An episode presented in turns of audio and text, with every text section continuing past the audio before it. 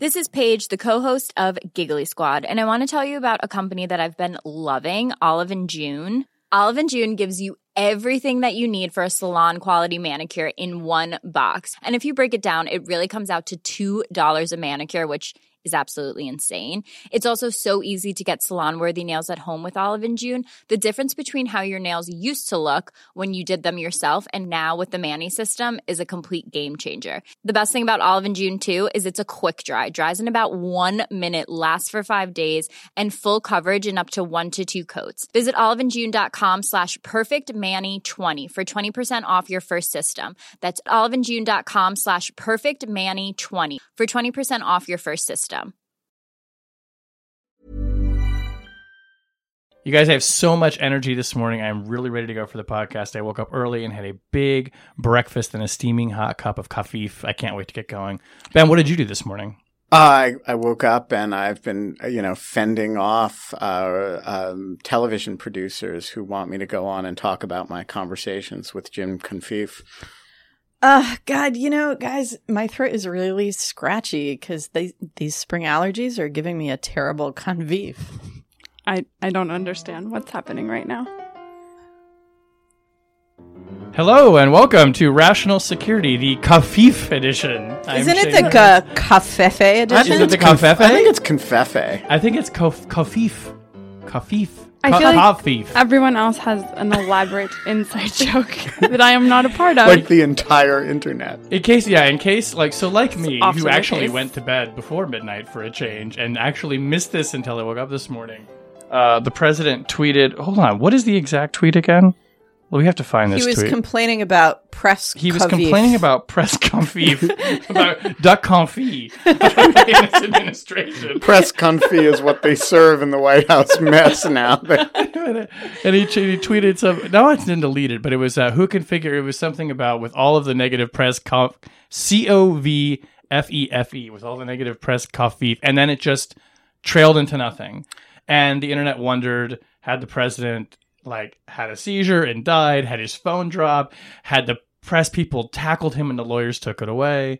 Uh, and for about a good six hours, Kafif hung out there. So through the night, people were literally just struggling to find out. I heard one person, my favorite uh, comment was somebody said, Kafif is what Scarlett Johansson says in Bill Murray's ear at the end of Lost in Translation, or the other way around.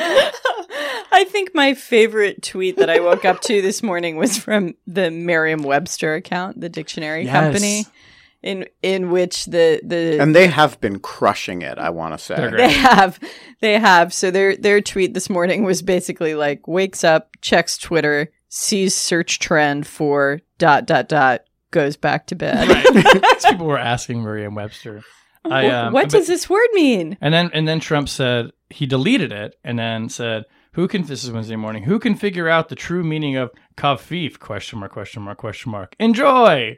So it's like a gift that he's given us. you know it's hard to think about the trump presidency as a as a gift that keeps on giving but last night may have been one clear example of that i have to say i'm a little a little bit grumpy about the whole uh, internet explosion over kafif or kafefe um because like it food. Sorry. it, it it does make you hungry. Okay, so there's that, but it's also just like how easily he can make us all jump and run in one direction.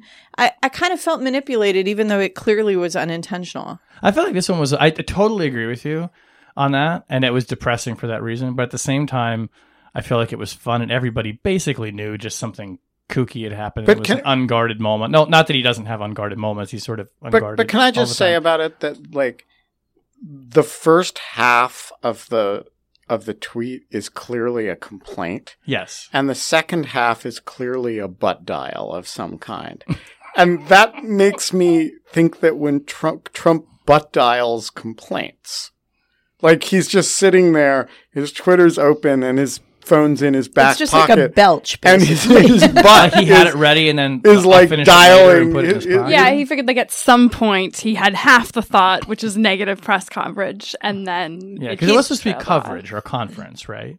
coverage. I would we imagine think he was going for coverage, and it was like it stopped mid sentence. Yeah, but Coffee. maybe it was like you know maybe that's like when his when he when he kind of dribbles out a tweet. You know, it's it automatically it's like a command key for whining about the press. Can we also note that he's not allowed to delete his tweets? It is a violation of the Presidential Records Act, which people have have noted to him again and again and again. Item that number he's six not hundred allowed to delete on them, the articles of impeachment. He just Yeah. keeps deleting them, and it, it's such a um, it's such a silly small thing, and who cares? And obviously, the record still exists somewhere. But like, it's such a brazen like, oh, I don't care about that. As opposed to all the other brazen violations of just- it's so norms, laws, and expectations. Maybe that's what kafif is is the is the blatant disregard of uh, uh, you know, norms and obligations of office. I think you're He's demonstrating there. his kafif once again. It's it's the daily kafif from The daily President Trump. kafif. A new podcast. Yes. From Spaghetti on the I Wall think it sounds like Productions. piece. the, the daily comfy. It sounds like if you're trying to say cod piece, but you have ice in your mouth. It's like Batman has a nice cod Is that really what you've been thinking about all night? Yes, you have been really thinking about this. I, All right. Before we get to the I show, love though, that I want to raise a stuff. problem with our new taping time mm-hmm. because we're now taping. It is ten twenty in the Well, morning. Usually we tape Wednesday afternoons, right, And we're taping, and now Wednesday we're mornings taping in the morning, and that raises a Scotch problem because I don't know why this is a problem. I'm sorry. Is the rule not before ten in the morning? Just put it in your coffee and universal just have standard. enjoy. And if it's if you after ten, No you're one will know. Right, and if you start drinking the night before and then just go straight through, it's no problem. Well, I haven't introduced any of us. If you're just tuning in to Rational Security for the first time, hi, I'm Shane Harris. I was formerly a reporter with the Wall Street Journal. I'm here with my good friend Susan Hennessey, Ben Wittes, and Tamara Cofman Wittes. Kafif, everyone. Hey, confif. Oh, yeah, yeah. Today on the podcast, nothing can top that. So let's just talk about whatever the hell else happened in the past seven days. Jared Kushner, we remember him, wanted a back channel to talk to the Russians. What was that about? In the aftermath of the Manchester bombing, the Brits question whether the U.S. can keep secrets.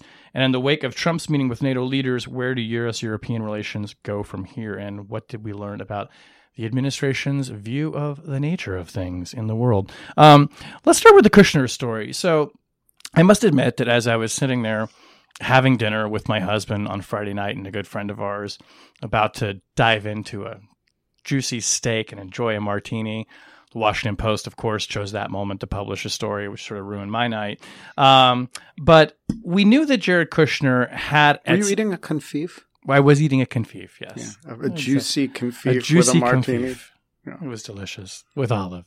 Um, we knew that Kushner had. So the backstory of this, obviously, you know, is uh, Kushner in a meeting with Sergei Kislyak. The subject comes up. It's still not clear who raises the idea that Kushner should have a back channel to talk to Russia and do it via a secure communications channel, possibly in the Russian embassy or in a consulate, which raised all kinds of issues. Now, we also knew that they'd already met Kislyak and Kushner, and that they wanted. It was reported that there was some kind of back channel that Kushner was trying to open, but it had never been so plainly stated as you know allegedly Kushner wanting a back channel to talk to Russia and doing it And in a technical back channel, And not a technical just back channel, not just the way we think of a back channel. This is sort of the opposite of Trump and the wiretapping. It, it appears here that Kushner was being literal, not figurative.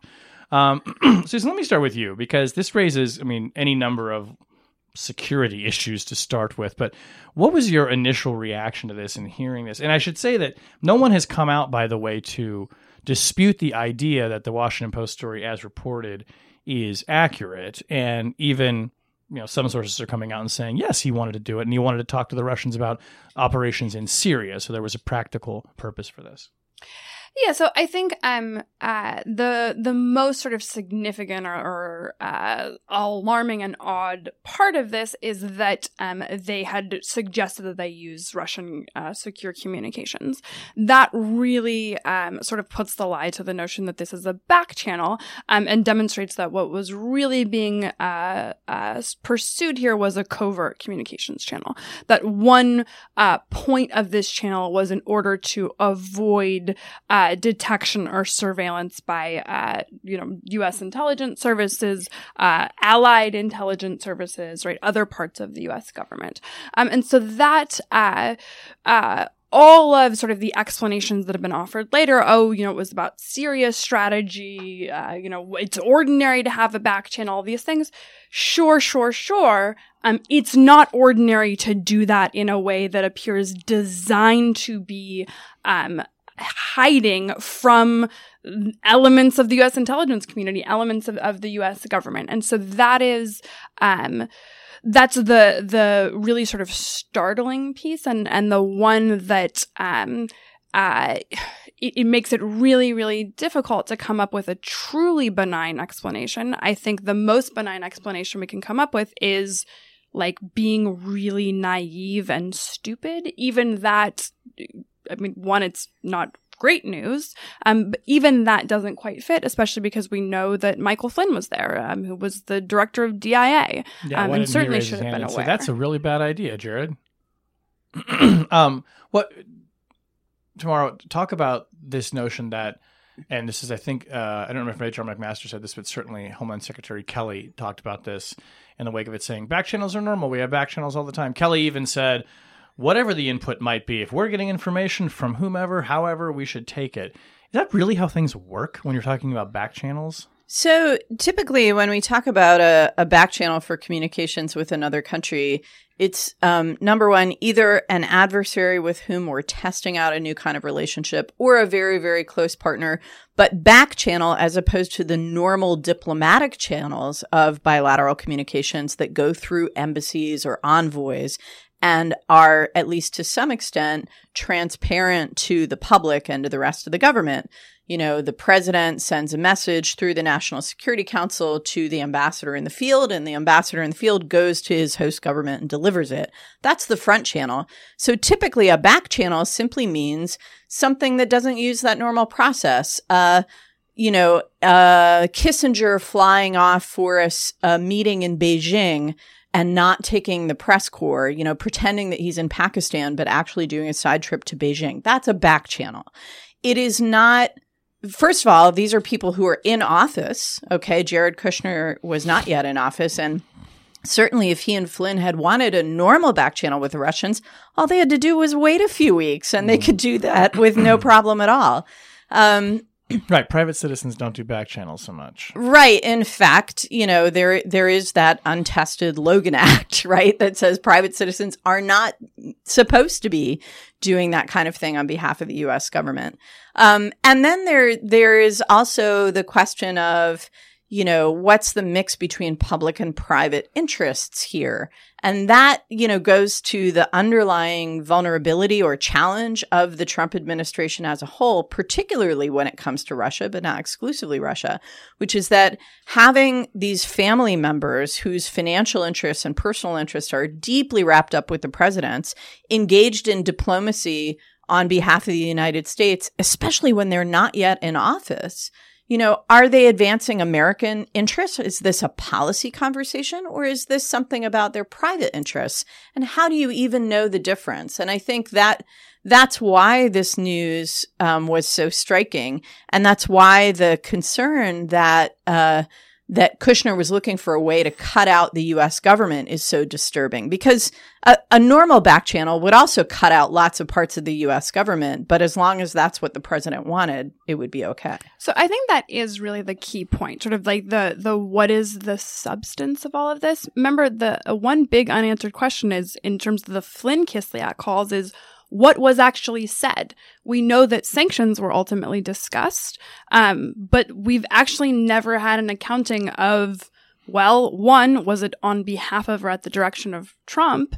And two, what did they say about sanctions? Right. Did they say that they were going to lift sanctions? And there's never been like that policy articulation of why are you pursuing this? How do you see this as helping the United States? Well, I think there's another key point though.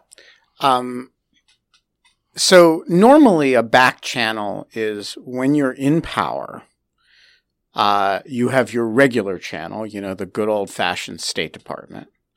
And then you use some other element of the government in order to go around, or even a private intermediary.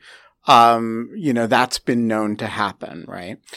Um, but here you're at, they actually weren't in power right? They're they're a transition, they're actually like not, you know, any communication that they do is itself a back channel, actually, because they're not running the State Department. They're, you know, you have a, tra- a con- contact with the transition that is itself a circumvention of the idea that the we have one government at a time, one president at a time.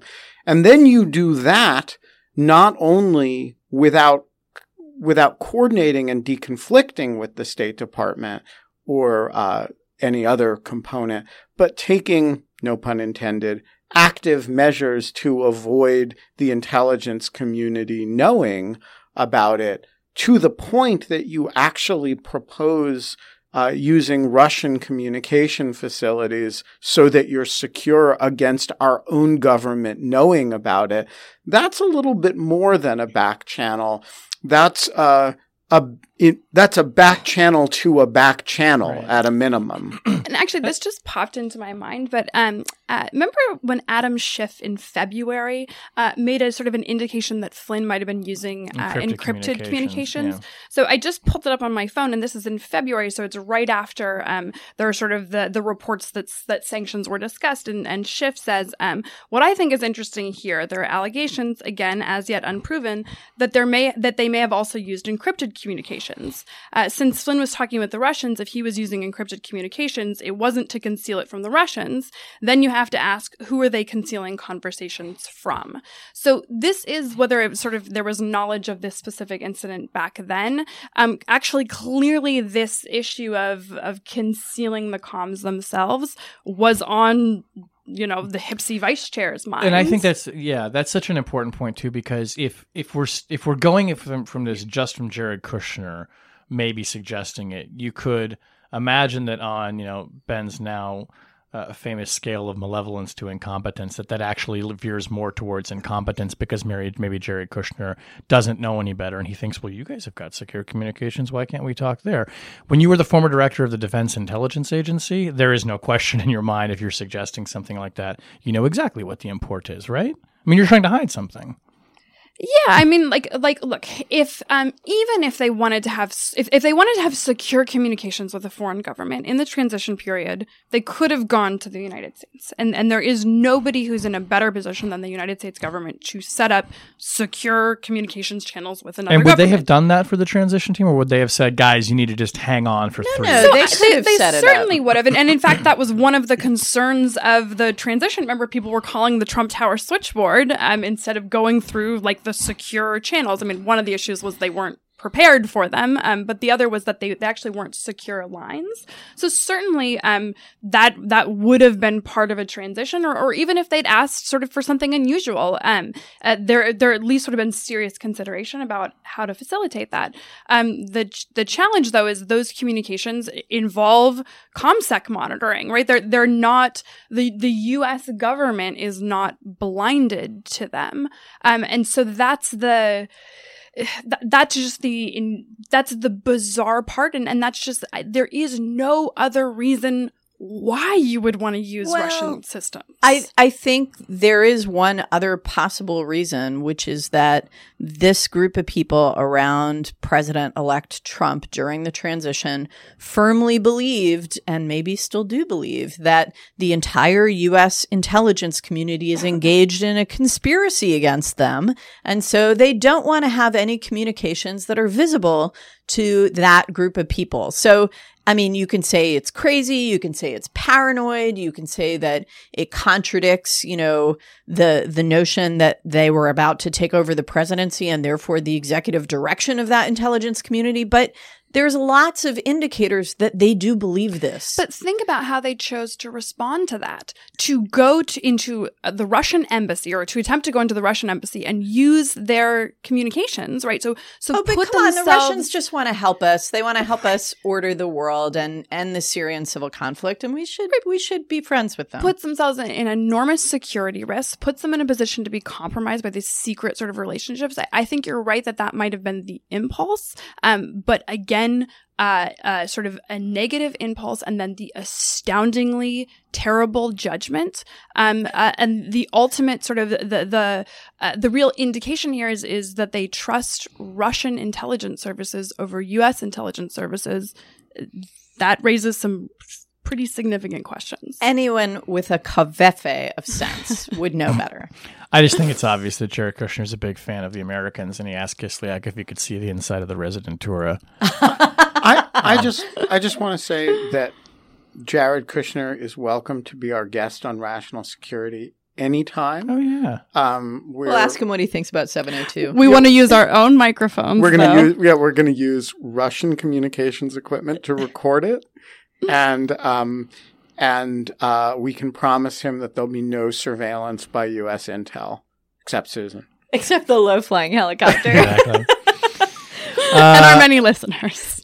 All right, let's move on to our second topic. Uh, in the aftermath of last week's uh, suicide bombing in Manchester, images of the bombing equipment, uh, the well, the bombing equipment, the bomb, the remnants of the bomb, were uh, shared with journalists at the New York Times, um, prompting Prime Minister Theresa May to make what I thought was a really extraordinary statement. I'd love to know if you guys think the same, saying that she would raise with President Trump her concerns about information shared with the Americans being leaked out to the press. And obviously, the concern here, one of them anyway, is that if you're sharing that kind of operational information in the midst of literally a manhunt for people who are associated with this bomber, you could be affecting the course of the investigation, maybe even tipping off the bad guys to what you know.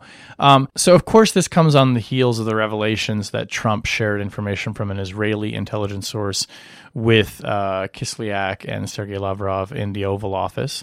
Um, that's more of a front channel or a side channel. Um, uh, but, but importantly, I mean, we're talking about maybe different sources of leaks here too. I mean, that's the president saying one thing in the Oval Office. This other information almost certainly was not.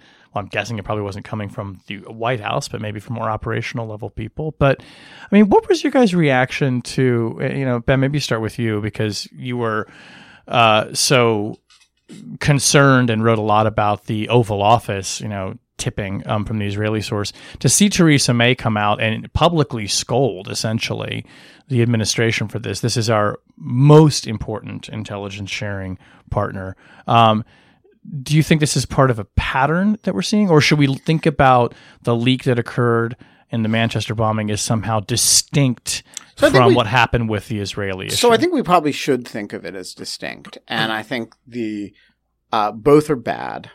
Um, one may or one is clearly a function of Donald Trump as a human being. It's something he did individually. The other may or may not be a function of the Trump administration and may just be a function of the U.S. Uh, investigative world being uh, a little bit more communicative and leak prone uh, in general than the British. Uh, they uh, when when we do a major investigation of a terrorist operation, uh, we expect uh, public disclosure of all kinds of things quite quickly, and those include uh, briefings to the press that are you know going to become you know releases of information in a timely fashion from the bureau. And and that's a pretty common thing uh, special agents in charge give pr- uh, briefings. Uh, the heads of major investigations give briefings and I, I, think this may be an example of less of a, a, a leak in the sense that you know than than just the US behaving like the US with British information that the British wouldn't have wanted uh, treated this way. Uh, it's egregious. It's very bad. We should be protecting Allied information better. But I'm not convinced on the current record that this is like the Israeli situation, an example of the Trump administration leaking like a sieve. Now, there's another possibility, of course, which is, is that it is an example of that. And, um, and I don't think we know the answer to that. What we do know is that, uh, this kind of thing didn't happen during the last administration. and uh, or the administration before that. I don't mean to make a partisan Well, point. there were operational leaks. There I mean, were cer- you know, certainly operational AQAP leaks. and the But I- underwear bombings and all. but I can't thing. think of a case, uh, an example where an allied uh, mid investigation elevated to the level of a prime minister to presidential complaint. Right. U.S. treatment of allied uh, highly sensitive operational information. Um, I, I just can't think of an example of that. There may be a case of it. I just, I, I, it's not coming to mind offhand. And so I think one, one other possibility is that this is an example of a, a, a general uh, inability to control information that's pervasive throughout this administration in, and it affects the president when he sits in the Oval Office with the Russians, and it affects, you know, uh, the way people associated with his administration talk about ongoing Allied investigations. I think there are two. There are there are a few things. One, um, I don't think we should assume that this isn't out of the White House. This is certainly information that would have been in the White House. That's the place that has actually changed. And so, I think if we were, you know, sort of trying to make the most, um, uh, the easiest explanation, it, it certainly is the White House. There's also an explanation that um, uh, we just have a ton of chaos going on right now, and so the ability to do things like close hold information within agencies and the way stuff is ordinarily treated, that's not going as well. And so more people are seeing it or, or, or something sort of of that uh, nature. I agree that this isn't like the leak of, you know, the sort of Oval Office leak to, uh, uh, uh, regarding Israeli intelligence or purported Israeli intelligence. And, and I'm not even sure that this is a huge security compromise, right? We, we are probably talking about sort of j- value judgments in terms of how, you know, when to release particular types of information. Um, but I, you have to think about sort of, um, uh, the position that the UK government is in. Yes, they are um, investigating, right, getting trying to get to the bottom of sort of the the immediate uh, attack. They're also communicating with their public. Um, this really unsettling, scary thing has happened. A concert, you know, uh, frequented primarily by sort of preteen girls. Um, uh, you know, this, this really uh, traumatic event has occurred, and and part of the government's function after that is to communicate in a particular way to their people about what has happened, what is known. It's important to not have sort of false starts, right, where you're giving information that that's wrong and then you're retracting it. And so that's really for that government to decide when it is how they want to communicate sort of in the in the immediate aftermath and days. And so for the United States to have that information and leak it, it's not just sort of that they undercut the security equities, which they may or may not. It's that they've they've really put the the UK government itself in a really terrible position at a moment of emergency, at a moment in which you know they're uh, they're sort of under under the most possible stress, and and that's the sort of I think that's the more significant breach, and and that's why it gets elevated higher. I, I think that's right. And I think that actually May's public rebuke can be seen in that context and in the broader context of European leaders and other leaders of partner countries and allied countries beginning to adjust their mode of engagement to what they see coming out of Washington, which is chaos, uh, ignorance of normal procedures and practices, devaluing of relationships, and a total lack of discipline and control over the executive branch. And we've been hearing that from European leaders for weeks and weeks in the lead up to this Trump trip to the NATO and G7 summits. Um, and, and this bombing happened in the midst of all of that. Uh, and so it's no surprise, I think, that, you know, after what happened with the Israelis, whether it's the same sort of thing or not, the British prime minister felt that she had to respond immediately, strongly, clearly, and publicly to uh, to an apparent violation of norms um, or a violation of friendship, as you're describing it, Susan. And so I. I think that this might be a little bit of a piece with the Macron Trump handshake, you know, where Macron said after the fact about this very, very firm handshake that he wouldn't let go of, you have to show that you're not willing to make any concessions. I think European leaders are starting to take President Trump at his word. Yeah. Uh, and to treat him the way he treats them. And w- what that means is, in essence, uh, a lot of mutual mistrust um, and a race to the bottom in terms of these relationships, which have been so central to America's ability to get things done around the world. Can I just can I just add something to that? I think it's a really important dynamic that uh, you know the Trump administration pattern of the president saying or doing something outrageous, and then the cabinet and and uh, senior political appointees rushing out to say, "Don't take the president seriously." Uh, actually, does is you're starting to see it not working anymore. Uh, and so, you know, when when the president says something and then Nikki Haley contradicts him, uh, or Mike Pence contradicts him, uh, you can get away with that for a few months. But eventually, in an organization that's as vertically integrated as the executive branch of the United States, it's what the president says and does that matters. And you know, if you're Emmanuel Macron and you cannot establish a working relationship with Donald Trump, it actually doesn't matter all that much if Rex Tillerson is a fine guy and sweeping up his mess after him. And if you're, uh, you know, Angela Merkel and you have to decide uh, do we count on the American security umbrella or does Europe kind of go its own way?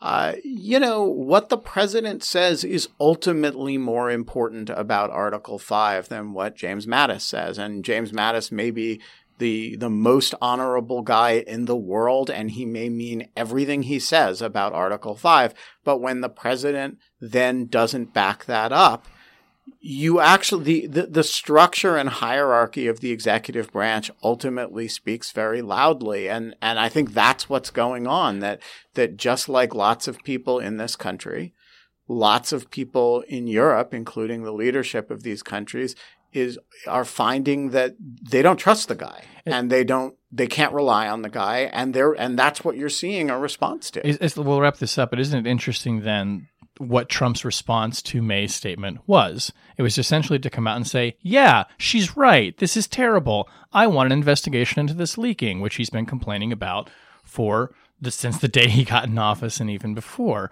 And which I have to imagine Theresa May is just sitting there shaking her head, being like, yeah, you're missing the point, right? I mean, this is the subtext of her message was exactly what I think we're talking about. He used it as an opportunity to say, yeah, right, I don't like leaks either.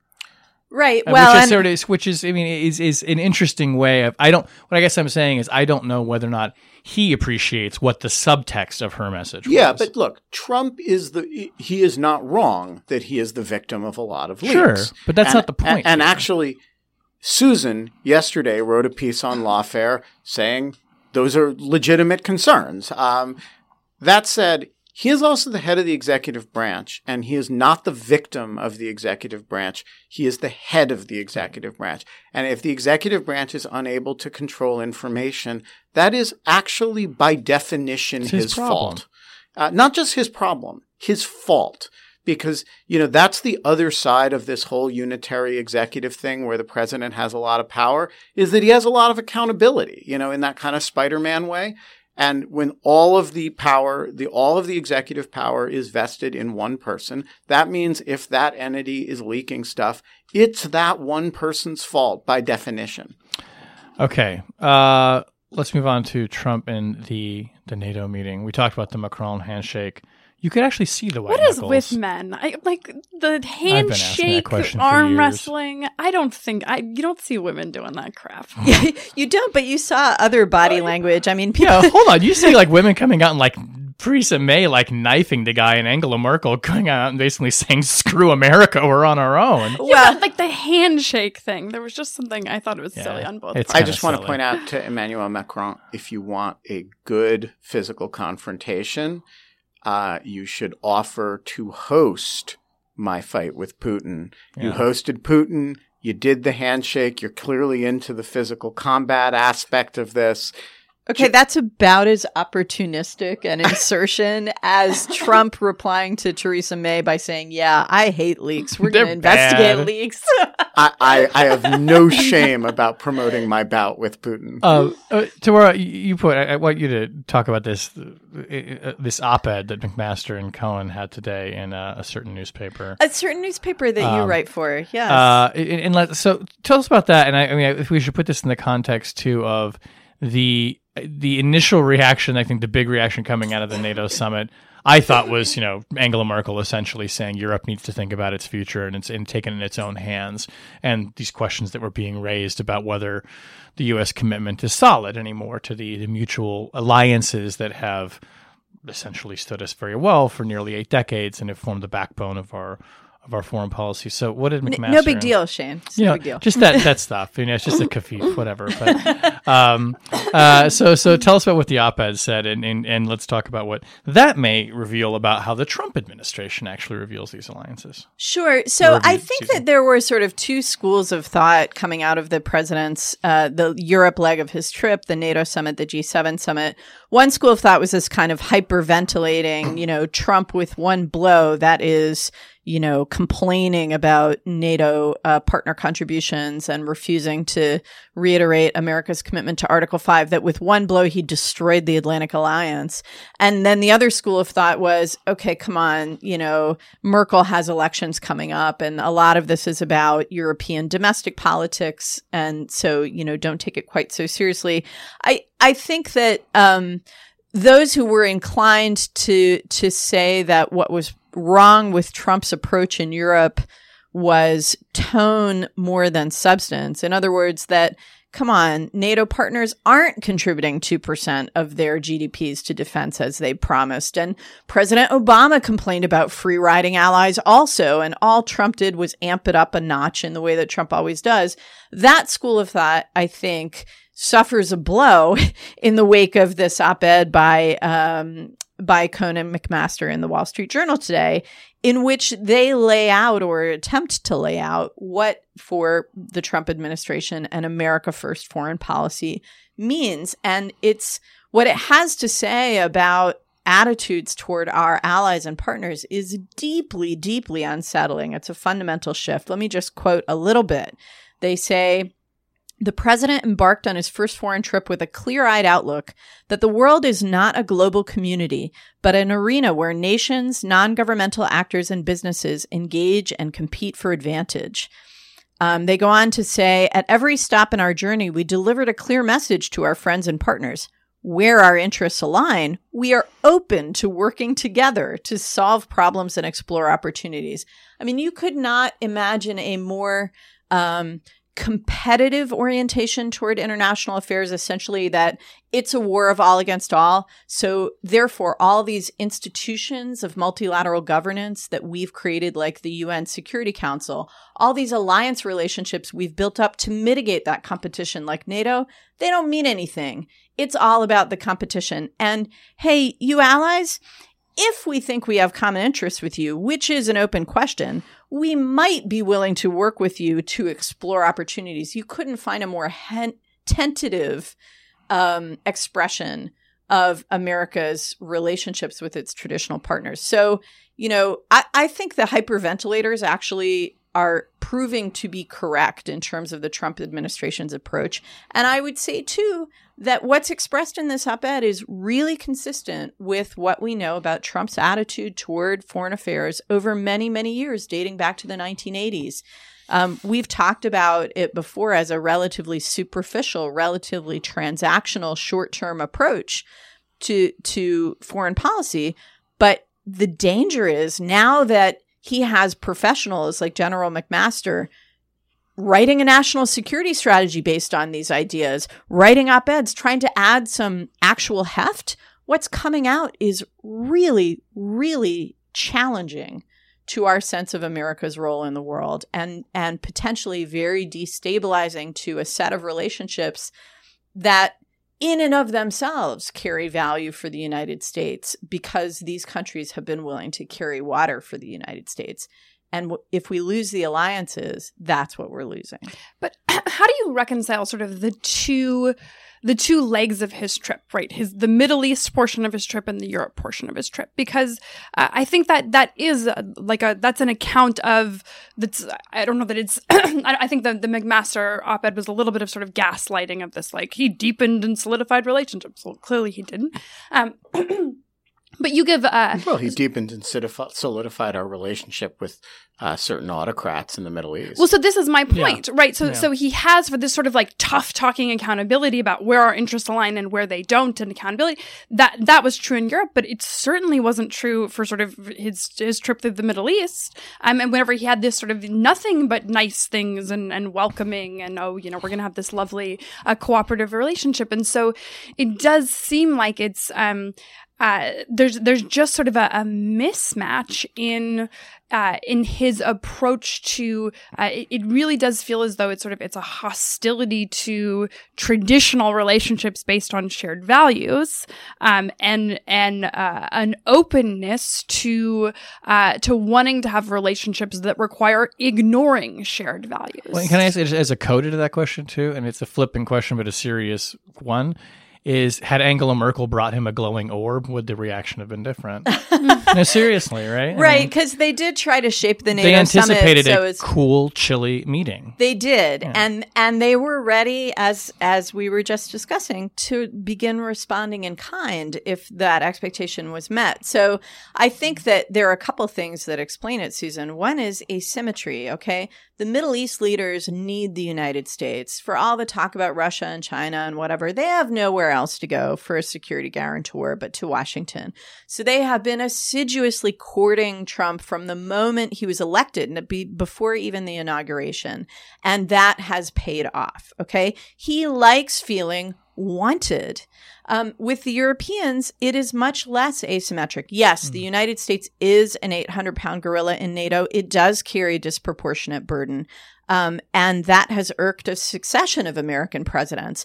But they all know that the payoff has been worth it, and that's why they've been willing to tolerate it. But it's not as asymmetric as the relationships in the Middle East. And therefore, those European leaders were not going to fall all over themselves to beg Trump, we'll do whatever you want, just please come here and love us, which is what the Saudis did, rolling out the red carpet literally. the projection on And the the- wall, right, the projection on the hotel. no one has ever, by the way, projected our faces on the walls of the hotels Our that we will stay in, and Oh, I, I just- just want to point out that wait. that's that's something that really needs to happen. When we get It's- to object lessons, It's my new mind. professional aspiration, Yeah, I exactly. think, to have my picture projected on the wall of a hotel. No, no, not at all.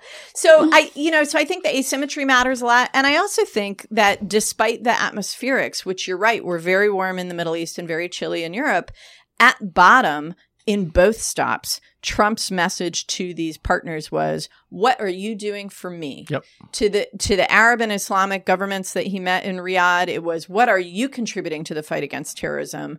What are you willing to do about countering extremist ideology? What are you willing to do about Iran?" It wasn't about what the United States is going to do other than sell weapons and take their cash.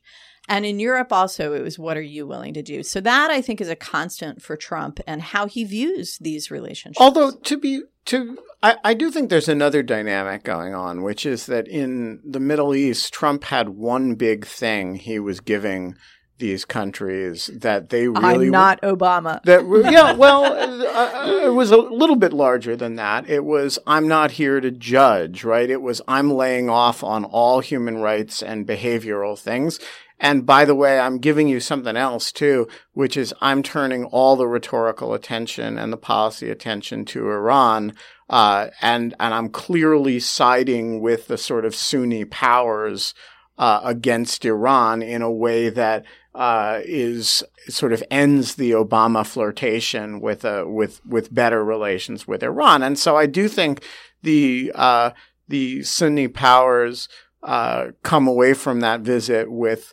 two big gains, which is impunity and and U.S. adoption of their regional focus. Europe gets nothing. I mean, if you're if you're Ma- Emmanuel uh, Macron or Angela Merkel, uh, what you get out of this is uh, uh, the only question is how much do you lose of the American commitment to the transatlantic relationship? Not you, you. There's no big gain that you're getting out of Donald Trump. All right, let's move on to object lessons. we really have we have two objects this week, but they go together and they are collective. Ben, would you like to introduce They are, Yeah, so- they are glowing. Yeah. So I, I like our reviews? I, I, let me just describe one of the objects, which is easy to describe, and the other one really just you have to go to our show page to see. But We'll tweet early it out, too. la- last last week, um, I felt that what was missing uh, from from uh, rational security uh, from our discussion in the glowing orb edition was a glowing orb, and so I went on Amazon and I ordered a glowing orb, and uh, it arrived yesterday. Um, and it is a solar powered glowing orb. The one problem with which so far is that uh, it doesn't seem to glow yet, uh, which may be because there. It just hasn't been subjected to the convefe Yeah. of sunshine. that it Exactly. needs. Hasn't But- been given appropriate flattery. but as soon as as soon as the orb can be made to actually glow as opposed to look orb like, it is an awesome looking orb. It's a, it's a serious white orb. Yeah. Yeah. It's pearlescent. It's right. Yes. But if we have to, we'll we'll just insert a light in it and make it glow. Uh, we will, of course, gather around it, put our hands on it, and snap a picture. However, in the meantime, the most excellent Jen Patja Howell, who uh, uh, listeners will know as our editor, uh, has, um, shall we say, rearranged the picture of uh, Trump and uh, the and Sisi and uh, King Salman uh, to and be Melania. and Don't Melania, Melania. to be more rational security appropriate.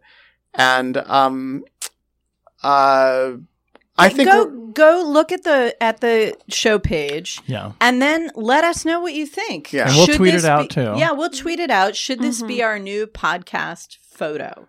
I think I think the picture. Some people say a picture speaks a thousand words. I think that might be selling this picture a little short. yes, I think this picture speaks one word. It speaks confefe. creepy. You'll look at it and go, "Ay, kafif."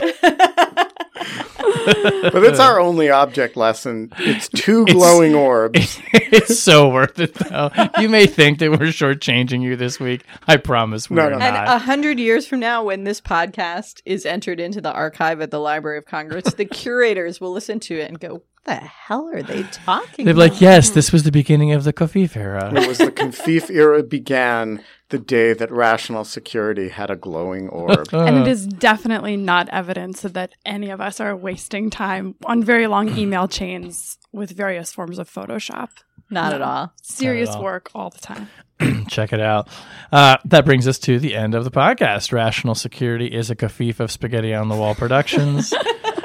you can follow us on the president's favorite kafifing medium at RATL Security. You can find us on Facebook, which is surprisingly kafif free. I haven't seen much there. Please leave us a five star Confif. Yes, with a nice uh, rating about how confifi we were today. I keep saying conf. It's keeping. I keep putting an N in there. Confefe. Confifi. Horror, horror. Our audio engineer, their suffering audio engineer this week is Quinta Jurecic. Our editor and Photoshop wizard is Jen Patja Howell. Our music was brought to you this week by, of course, Donald Trump and the Kafif Chamber Orchestra. or the Kafif Yeah. Quartet, the Chamber Orchestra. yes. He's more of a chamber orchestra kind of guy, probably. I don't know. Who knows? Actually, Sophia Yan, of course, does our music, and she was probably awake, like at work, Yes. when Kafif happened, It probably because we were all asleep. crashed over her like a wave. Yeah, right. So she probably really got to experience in a way that we will only be able to dream about. Um, good on you, Sophia. I envy you. I kafif you. Oof. On behalf of my good friends, Mark Wittes, Ben Wittes, and Susan Hennessey, I'm Shane Harris. I will not say kafif, but just till we meet again.